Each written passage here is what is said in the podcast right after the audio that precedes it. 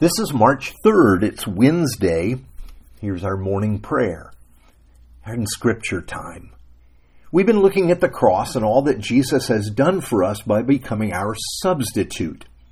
At the cross of Jesus, the plan of God to fulfill his promises in him came to fruition. Even the religious leaders of Jesus' time were given a glimpse of this. After Jesus raised Lazarus from the dead, the chief priests came together to discuss what to do with Jesus.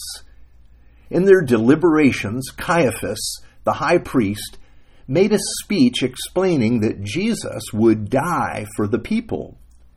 He was referring to the fact that Jesus would go to death, and his death would prevent an uprising. The high priest didn't see how prophetic his own words were. Jesus tells us about this, I'm sorry, John tells us about this in his gospel account. He, that's Caiaphas, did not say this on his own, but as high priest that year he prophesied that Jesus would die for the Jewish nation. And not only for that nation, but also for the scattered children of God to bring them together and make them one. So from that day on, they plotted to take his life. That's John 11, verse 51 to 52. Yes, Jesus' cross protected the Jewish nation. He died for them. But John tells us that there was more to Jesus' death than that. Jesus died for the scattered people of God. Yes, that means people from every tribe and nation, every language group, from among all people. Wherever they dwell, the cross unites them as one. Now, in many ways, while the pe- Jewish people knew about the sovereignty of God, their concept of God's plan to save his people, well, it was small and limited though their scriptures talk about and explain the blessing given to Abraham would be provided for all nations, the Jewish people had largely missed this. They focused on God's love for them, and they pretty much forgot about everybody else. But the purpose of the cross is far, more expansive than they envisioned. The cross opens the way for everyone to come to God for everyone that calls on the name of the Lord will be saved. The Old Testament image is a gathering of people from across the nations of the world.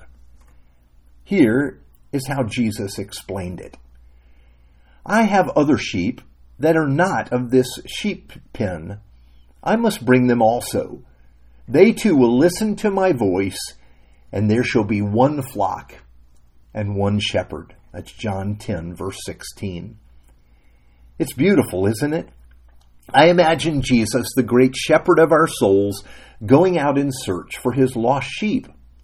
Now, he has some that are already gathered from the sheep pen of Israel, but there are many others scattered among the nations, and he's determined to find them too and to bring them home. How does he plan to unite them as one? Well, that will take place through his cross. His cross is the announcement that he has done the work of bringing us to God. He has fulfilled the mission the Father gave to him. Here's Jesus explaining once again I am the good shepherd. I know my sheep, and my sheep know me. Just as the Father knows me, and I know the Father. And I lay down my life for the sheep. That's John 10 14 to 15. You see, Jesus is determined that none of his sheep would be lost. And even now he is gathering them into his sheepfold, making ready a place for us. This is the good news of Good Friday. His cross makes it possible for all his sheep to be gathered together as one. Let's pray.